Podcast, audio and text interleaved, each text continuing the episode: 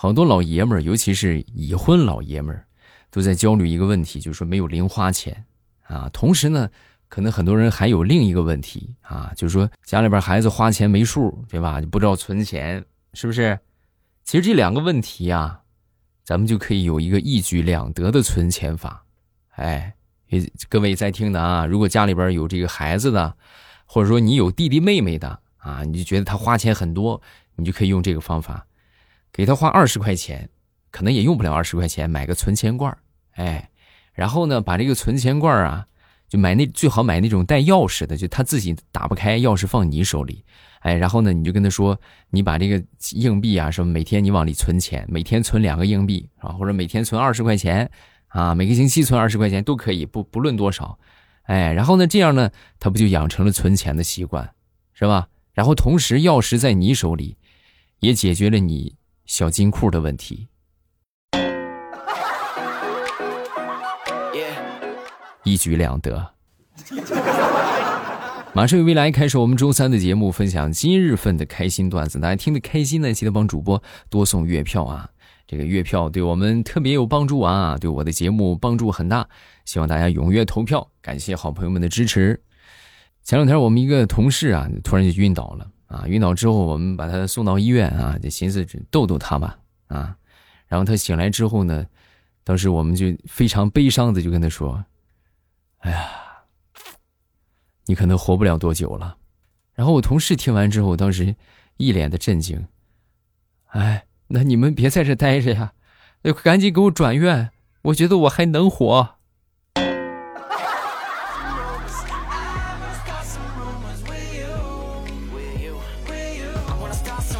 昨天我又看到了一篇，就是改编《北冥有鱼》的这个 这个恶趣味啊，跟大家分享一下。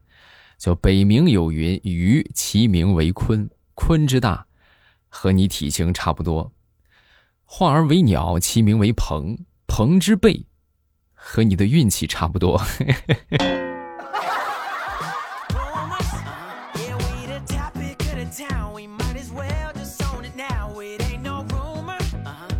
说有这么一个小伙儿，在心爱的公主死后，他在山谷里边潜心的研究医药十几年，每天采集草药，用猎物做实验，甚至不惜以身试药。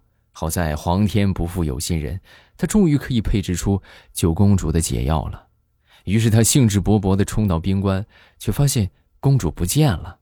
旁边路过的小矮人就告诉他：“你找谁呀？公主？你走的第二天，公主就被王子亲醒了。”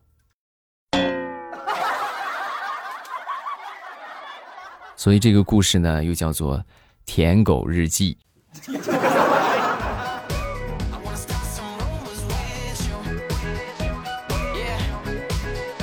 到十六那天去洗头发啊，在理发店里边，然后在吹头发的时候呢，这个理发师当时就说：“哎呀，你这个头发是不是漂过呀？”“哦，对啊，是啊，漂了两次。”然后这个理发师突然一本正经的就说。哦，那给你漂头发的店是不是也没有什么好产品？你这头发都受损了。当石榴当时一听，你确定？啊，我确定啊。我那两次就是在你们店里漂的。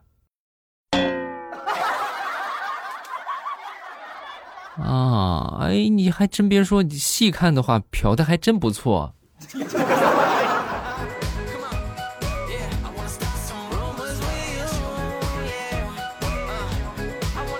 我一个同事啊，平时经常会去泡吧啊，而且他去的这个酒吧呢，名字很特别，叫“加班”，就是家人的家，然后这个上班的班啊，叫加班。然后我我就问他，我说：“你为啥就老是去这个酒吧？那那么多酒吧，你为啥去这儿？”啊，就在这个时候，他突然来了个电话，他媳妇儿打过来的。喂，哎，亲爱的，啊，对我今天晚上加班啊，我在加班呢。那个，我就没骗你，我骗你天打五雷轰，啊，好好挂了。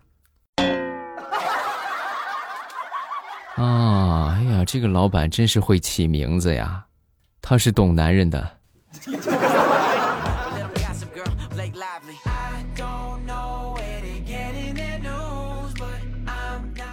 说何为好朋友啊？其实这个关系越好啊，就逐渐就黑化了，啊。我相信很多人都中枪了，就是说，就越喜欢你的一个朋友，或者跟你关系越铁的一个朋友，他对你这个嘴就越毒，啊，就毒到什么程度呢？就恨不能三百六十五天每天都趴在你耳边，就不重样的就羞辱你啊！你有没有这样的好朋友？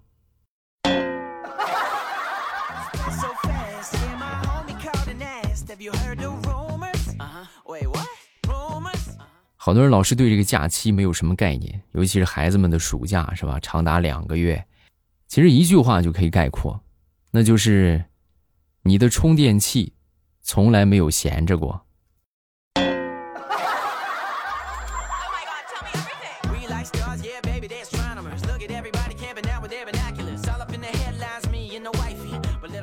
说有这么一个妹子啊，那天媒婆给她介绍了一个对象，啊，这个。这个妹子当时就得问一下，是吧？那个我那个相亲对象是谁呀？啊，说媒婆就说，呃，对方人送外号金城武，啊，然后当时一听这话，就但他都不用问了，是吧？金城武那还问什么？就赶紧挂了电话，就去赴约去了。啊，到了之后一看，啊，就二话没说，拿起手机就打给媒婆，就骂骂媒婆啊，又丑又矮，你管这叫特么的金城武？啊！当时这媒婆也很委屈，姑娘啊，你看你急性子不是？那我还没说完你就挂了。我说他是人送外号“京城武大郎”，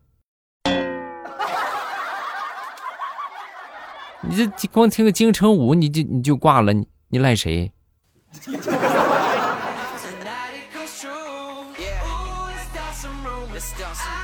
那天李大聪。跟他死缠烂打、穷追三年才追到手的女朋友就就问啊，那个你猜猜，你猜猜我这个情人节给你准备了什么惊喜？那他这个女朋友当时听完之后呢，就很激动啊啊啊，是吗？难道你终于想通要和我分手了？我同意。哎呦，把大葱心碎的嘞啊，就可以说是碎了一地呀。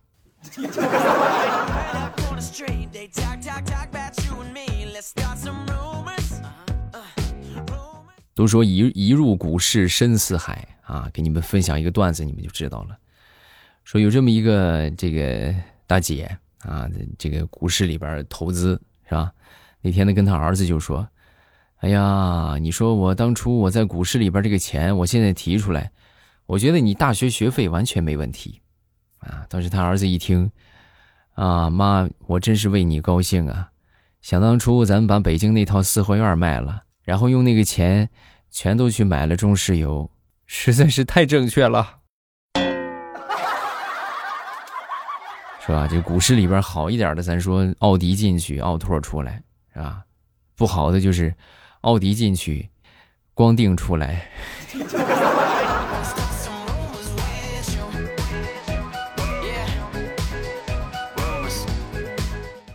好多时候啊，这个这个这个段子都来源于生活啊。那天我在一个五金店里边啊，然后我正选着东西呢啊，就过来一个啊，过来一个就是说，那个我想问一下，你这儿有万能胶吗？啊，有啊，啊，那你这有不粘锅吗？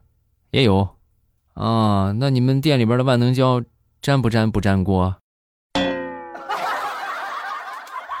老板当时也气坏了，你买不买？不买滚！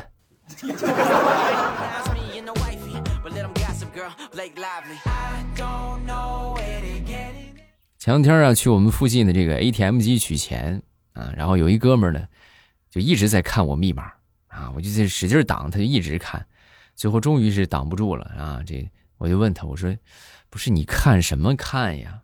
啊，然后只见这哥们当时非常淡定的就说。啊，我我也不是想看，我主要就是想看看，你刚才把身份证插进去，能取出啥钱来？啊，我插的是身份证吗？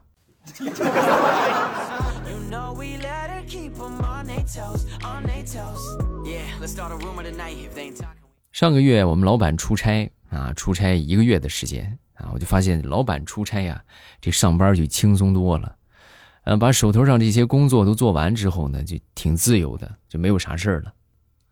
然后前两天我们公司的这个保洁阿姨生病了，啊，就两天没来呀，各位，就两天没来，那个那个垃圾桶装的是满满当当啊，啊，哎呦，堆积如山，真的那些那些外卖盒什么各种一次性饭盒啊，堆得满满当当，所以那一刻我们才深切的体会到，就是这个公司里边不可或缺的并不是老板，而是保洁阿姨呀。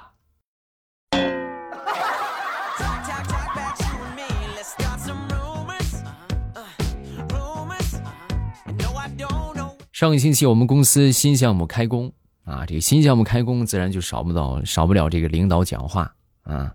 我们这个老总啊，总是总是这个最先开啊，最先这个发话。这个现在天气比较热啊，我简单讲两句。四个小时之后，哈，老板看着他这个演讲稿，作为一个副总，哎，他喊完之后，然后转头就跟那个秘书就说：“谁写的稿子？有没有脑子啊？”啊，这秘书当时就一脸委屈的就跟老总：“ 老总啊，你的那个稿子早就念完了，十分钟之前就念完了，你现在念的是副总的稿。”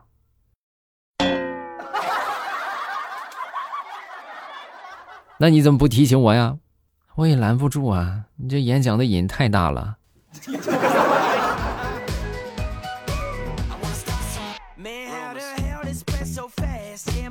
昨天我去买水果啊，然后我就问这个老板，我说：“老板，你这个桂圆甜吗？”啊，老板当时二话不说，拿起一个利落的剥了壳，按照正常套路，我以为他会给我尝一尝啊，结果我就眼睁睁的看着老板把这个桂圆塞到了自己的嘴里，然后含糊不清的就跟我说：“啊，你放心买吧，啊，特别甜，我替你尝过了。”我谢谢你啊，听我说谢谢你。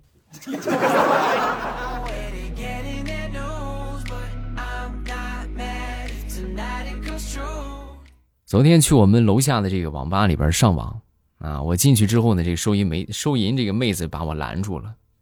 今天检查啊，你必须得拿身份证。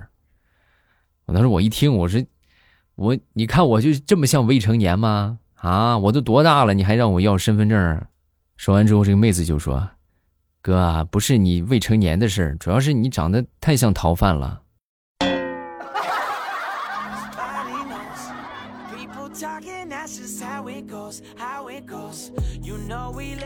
好，段子分享这么多，下面咱们来看评论。各位听得开心，记得留个言啊，分享一下你的留言评论，也可以帮我们的这个节目来增加人气啊。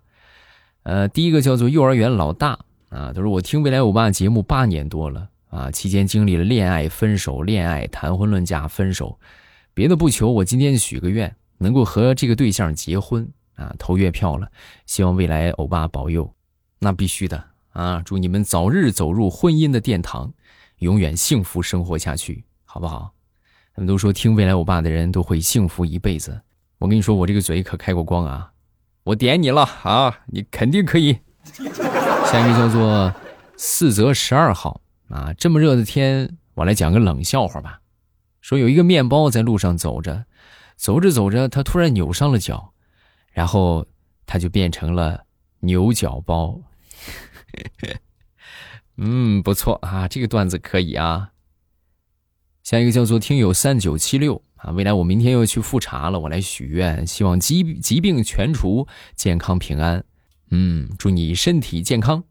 下一个叫做听友三九五七五啊，说我听了好久，我不理解为啥你觉得宝马车是豪车啊？这个请问日照是九九九线城市吗？这一看就是个小孩啊！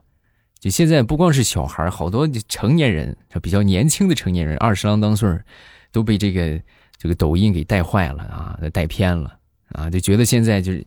就一个月你不挣个百八十万啊，或者一天你不挣个一万两万的，就不叫生活。等你们真正走上社会，就自己靠自己挣钱吃饭的时候，你你可以回来再说这个话，不容易呀！你现在多难啊，对吧？现在各行各业都难。老刘听未来，未来我给你讲一个发生在我身边的事儿。我昨天我刚看完《孤注一掷》，刚走出电影院，就有一个女的跟着我要我微信啊。说是坐我旁边的，然后呢，让我给她发一下视频，但是我没见她在我旁边坐着啊，由于刚看完《孤注一掷》，所以我就很害怕。然后最后呢，我就给他们把视频一发啊，然后就把他删了。你说我做的对不对？啊，那有没有可能你错过了一段姻缘呢？啊，哎呀，好可惜啊，是不是？好了，咱们今天评论分享这么多啊，大家有什么想说的都可以下方评论区留言，也可以每天晚上来直播间找我啊。没有什么事情呢，我都会每晚直播啊。好了，咱们今天就到这儿。下期见。